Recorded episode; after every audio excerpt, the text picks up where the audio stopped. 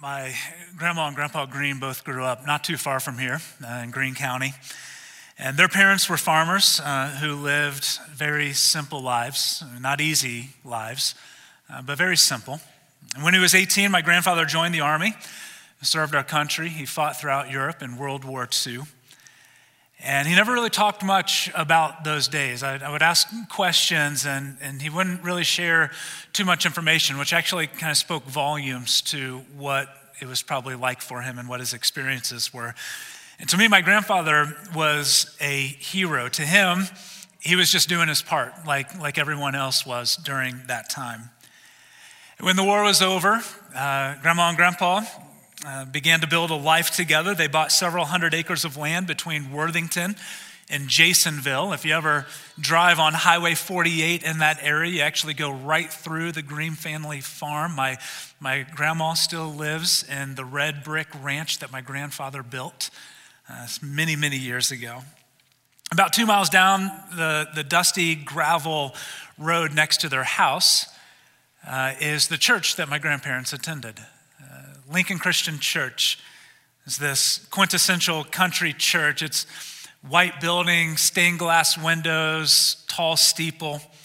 And while the building is pretty ordinary, nothing really spectacular about it, the people inside of it were absolutely incredible. It was a church of faithful men and women, many of whom were my grandparents' age. They were simple farmers who loved God and loved their country and made great sacrifices for both. And my grandparents served at that church. They faithfully and sacrificially gave to that church. I've, I've met ministers over the years at different conferences and events. And even, even when I was going through college, I've met ministers who, who went through that town preaching revivals and stayed at my grandparents' house while they were there. It's been so sweet and special to hear stories uh, from their time with them. And Grandma and Grandpa didn't have much, but what they did have they were willing to, to share with others. When I felt a call to ministry in the summer of 1998, this little country church of about 80 to 100 people invited me to come in and share my story, just kind of share what God was doing in my life. And later on that day, one of the elders whose age lived up to that title gave us a call to tell us that they would like to pay my tuition for as long as I was in Bible college pursuing this call to ministry. Their sacrificial gift is part of the reason why I stand here today. I'd been a follower of Jesus for about two weeks at that time, and it spoke volumes to me about what it means to be faithful to the Lord and to serve others. And when I look back, I am eternally grateful for the spiritual influence my grandparents had on me and the sacrifices that they made for my family, for their church, and for our country. We're starting a new series this morning. It's going to be a little bit different than, than our typical series, but it's one that, that honestly I've been looking forward to now for, for over a year. It's called Generations. And the idea behind it is that God, in his infinite wisdom, has designed his church to be this beautiful, diverse, multi generational body of Christ. And when people from all generations come together underneath the unity of the Spirit, the church is stronger and can grow in to become all that God intended for it to be. It's, it's why generational ministry is so important to us at Sherwood Oaks. It's, it's tied up in our mission. Our mission as a church is to be people helping people grow generations of Christ led influencers. And that phrase, go, grow generations, is, is very intentional about who we are and what we do. We don't want to just grow and serve a single generation. We want to raise up multiple generations of Christ led influencers, followers of Jesus, who will continue to reach people with the gospel long after we are gone. That's why one of our values is we mentor across generations, because we believe that there is so much that we can learn from one another and that we can teach one another. If we only spend time with people who are in the same age and stage of life that we're in, we miss out on, on so much. Sometimes it can be like the blind leading the blind, like we, we don't actually know where we're going. We need one another to learn from and to, to teach. And so we foster mentoring relationships between the generations. We value multi generational ministry because we feel like God values it. It's how he designed his church, and it's part of how we grow as followers of Jesus. Unfortunately, you know, we've probably all seen this. The differences between generations oftentimes creates this gap between us that becomes a source of tension between the various age groups as, as, they, as they just try to figure out how to react and respond to the changing world around them. We find that, that each generation does it just a little bit differently than the previous generation. And, and instead of like coming together to, to learn how can we how can we adapt, how can we change, how can we grow through these changing times together, oftentimes we kind of pit ourselves against one another. We stereotype and we criticize. And this doesn't just happen in the culture, this happens in, in the church as well. But at Sherwood Oaks, we want to be different because here's what we believe we believe the diversity of the generations help us know God and what it means to follow Him more. I believe that each generation models a characteristic of God's nature, and we can learn from one another. And so, over the next few weeks, we're going to look at each of the generations and what their unique uh, kind of spiritual gifts and strengths are, and what they can teach us about the character and nature of God and what it means to know, love, and follow Him. And as we do, I really believe that our faith is going to strengthen. We'll grow in our appreciation for one another, and our church will be stronger. And so today we're starting with the traditionalist. Uh, those who were born you know, roughly between 1920 and 1945. The, the traditionalists model commitment and show us the value of self sacrifice for the benefit of others. And think about the people that you know in this generation. Like, I cannot think of two better words to describe them than commitment and sacrifice. Now, the traditionalists are, are, also known as the silent generation. They, they were born uh, between uh, two generations that, that we maybe are a little bit more familiar with the GI generation, sometimes referred to as the greatest generation. And, and then, and then after them were, was the boomer generation. And these, these kind of are, are, are, two prominent generations in American history that the traditionalists are sandwiched in between. They're kind of like this, this middle child, but traditionalists carry a lot of the, the same values as those born before them in the greatest generation. Their, their lives were marked by, by events like the Great Depression. In fact, many traditionalists still today will hang on to things because, you know, in their words, you just never know when you might need it. The Great Depression drove that value into so many from this generation. They were shaped by World War II. Some were too young to, to fight, but everyone made sacrifices during that time, and they did what they could uh, to help towards the effort. In fact, Libby Rader, who was in the, the video that we saw earlier, she said that she remembers her family saving every piece of aluminum foil in the house, even down to the gum wrappers. They, they could not throw away any foil. And after they had saved enough, what they would do is, is her dad would take it to a place in town where they would repurpose it and turn it into supplies that would be used for those fighting in the war. And this generation was shaped by, by the mass relocation as families moved from the farm to the city. This move would, would continue to shape generations even still today. It's, it's during this time that many of the traditionalists starting to get married and kind of settle down into their careers and start their families, just like Kelly's grandparents did. Let's check out her video. My grandfather was in the war. Um, he trained people to fly B 52 bombers. He was in Florida doing training, and um, he was in love with my grandmother, who was a little bit younger than he was. And someone flew her down to see him. And at that point, they were just friends. And um, before he shipped out on that one visit, they got married and they built a beautiful, simple life together based on service and love of God and love of country. And I think it's sort of that quintessential story clearly had a big difference in my family because we're all here because of because of the choices that they made. I imagine that Kelly's grandparents' story is a lot of your stories, maybe your parents' story, maybe your own grandparents' story. And some of my, my favorite people that I've ever met, been able to spend time with, interact with, are folks from the traditionalist generation. And they've taught me so much about faith and about family, about what it means uh, to, to, to love others and to be patient and kind. And the spiritual strengths of this generation that I've seen, maybe you've seen, others have, have certainly written about, is that they have a strong sense of cooperation. People in this generation worked together and relied on one another. They were able to put aside their differences and work together for the common good. Such a novel idea, isn't it?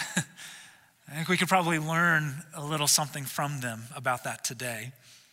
Uh, people in this generation serve with no strings attached. They just want to help where they can and expect nothing in return. They'll go out of their way to serve others if it means helping them.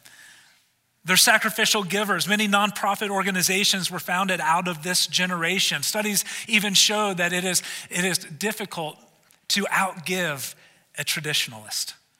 And it's not because they have a lot, it's because they sacrificially give to the churches and to the organizations that they believe in. And when I think of passages that capture the strengths and the values of this generation, I think of Jesus' words to his disciples in John chapter 15. So if you have a Bible or a Bible app that you like to use, I invite you to turn there with me. We'll have the words up on the screen as well. John chapter 15.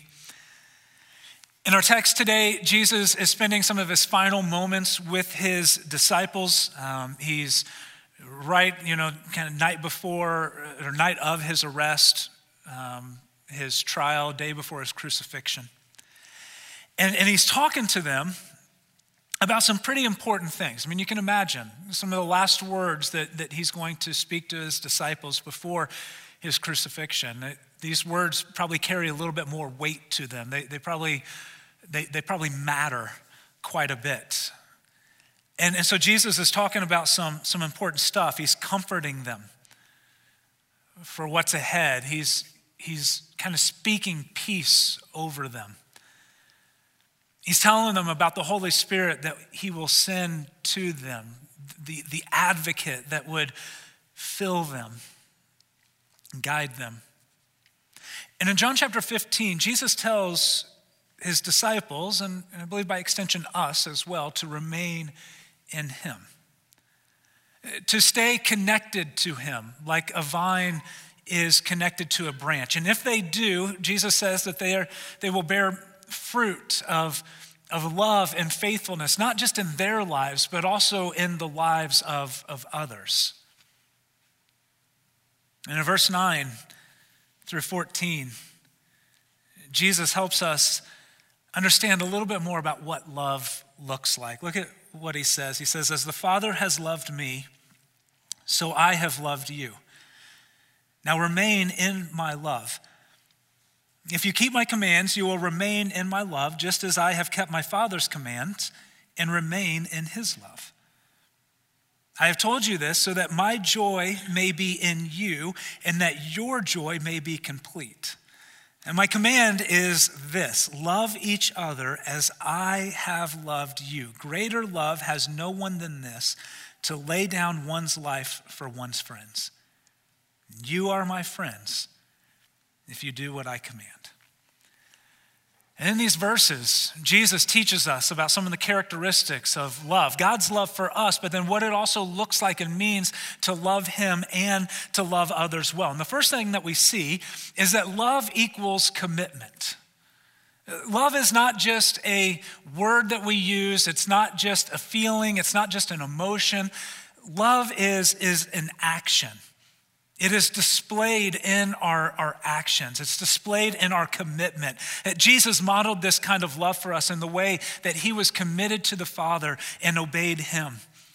And a deep, abiding connection to Jesus ought to produce a love for Jesus inside of us that, that has those same characteristics, that is committed to him, that, that obeys him, that love others how he loved us. And when we pursue this kind of committed love to the Lord, we discover uh, that lasting joy is found in obeying Jesus and loving others. In verse 10, uh, Jesus says that he wants his disciples to remain in him and obey God's commands so that their joy may be complete. It, it, seems like there is this relationship between obedience and joy, that, they, that the two go hand in hand. And I think we find that as we give ourselves away for the good of others, and we serve others as Jesus served us, there is this deep sense of joy that, that resides in our souls that cannot be taken away. A joy that Jesus himself wants us to experience as we remain connected to him. And finally, we see in these verses that love requires sacrifice. Jesus teaches us to love each other as I have loved you. And you think about just the ways that Jesus loved us. He loved us by serving us, by giving himself for us, by laying his life down for us. And so, love that is shaped and inspired by Jesus will cost us something. It will require something of us that might be difficult to give, but because true love, Jesus' love, requires some sort of sacrifice. We pursue that. And this is the kind of love with which God has loved us, and it's the kind of love that He has called us to each other. It's an obedient, committed, joy filled, sacrificial love. And I am so grateful for how those in our church from the traditionalist generation have modeled this for us, how they have shown and continue to show us a love characterized by commitment and, and sacrifice to help us see this verse lived out and inspire us to live it out in our own lives. And in many ways, Sherwood Oaks was built on the sacrifices of the traditionalist generation. It was their sacrificial giving and, and fierce loyalty that saw our church through early struggles and difficult days. When opportunities came up to buy this property and build this facility, many from this generation gave sacrificially and generously, praying for this church to shine as a bright light in our community and in our world. Their service in this church has helped us reach thousands of people for Christ locally and, and globally. And many from this generation continue to serve faithfully in the, in the children's ministry and the peacemakers ministry. They, they teach and lead life groups and Sunday school classes, even serve as, as greeters on Sunday mornings. And when I think about this generation and their example of loving God and loving others, it makes me reflect on my, on my own life. And I find myself asking, what am I willing to let go of for the sake of someone else? Because that's really what sacrificial love is, right? It's being willing to let go of something for the sake of someone else. And so, what are you willing to let go of for the sake of someone else? And this generation has sacrificed so much. What am I willing to sacrifice for the good of someone else? And I see how they loved God and they loved others, and they're such great examples of what Jesus teaches us in John 15, and it inspires me to want to love how they love. And so, as we kind of wrap up this morning, I want to talk directly to those of you who are in the traditionalist generation. if that's you, just I hope that you hear these words. We love you. We appreciate you. We are so grateful for your sacrificial giving and your service to the Lord and to our church and to our country. All of us, we are better because of you. We are so incredibly grateful for you. And until Jesus calls you home, you are a valuable, loved, and respected part of our church family. And we still need you today. And thank you for modeling for us commitment and sacrifice, for showing us the value of serving others and putting their needs even above your own. As a church, We stand on your shoulders today, and we are grateful for you. Would you help me uh, show our appreciation to those who are in the traditionalist generation today?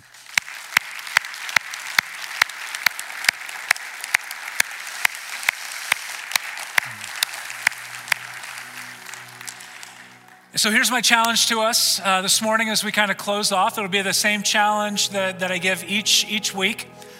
My challenge is, is for you, if you're, if you're from a generation different from the traditionalists, to find someone in that age group, roughly 75 or above, and sit down with them this week for a conversation. Maybe give them a call on the phone, talk to them, learn from them I encourage you to, to reach out and do something in, in some way to spend time with someone from this generation. Ask about their life, seek their advice. Ask them what, what they know now that they wish they would have known at your age. I found that folks in this generation are so much wiser than I am, and like it's not even close. And plus, they're reaching the age where they don't really care as much what people think anymore. And so they're going to tell you how it is, whether you want to hear it or not. And so, as a church, let's honor this generation and grow in our faith by following their example of sacrificially loving and serving others. And I believe that in doing so, we will be more like Jesus, who sacrificially loved and served us too. Would you stand with me as I'll close this off with a word of prayer? God, I'm so thankful just uh, for, for the folks that are in the traditionalist generation. God, I thank you for the sacrifices that they made for us, that many of them even continue to make in, in ways seen and a lot of ways unseen for the church today.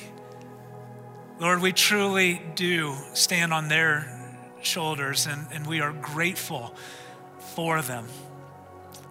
Lord, I pray that, that in light of their example of sacrifice and commitment, that, that Father, that is, that is a place and a way that we will grow in our faith as we show a commitment and a love for you and, and for others.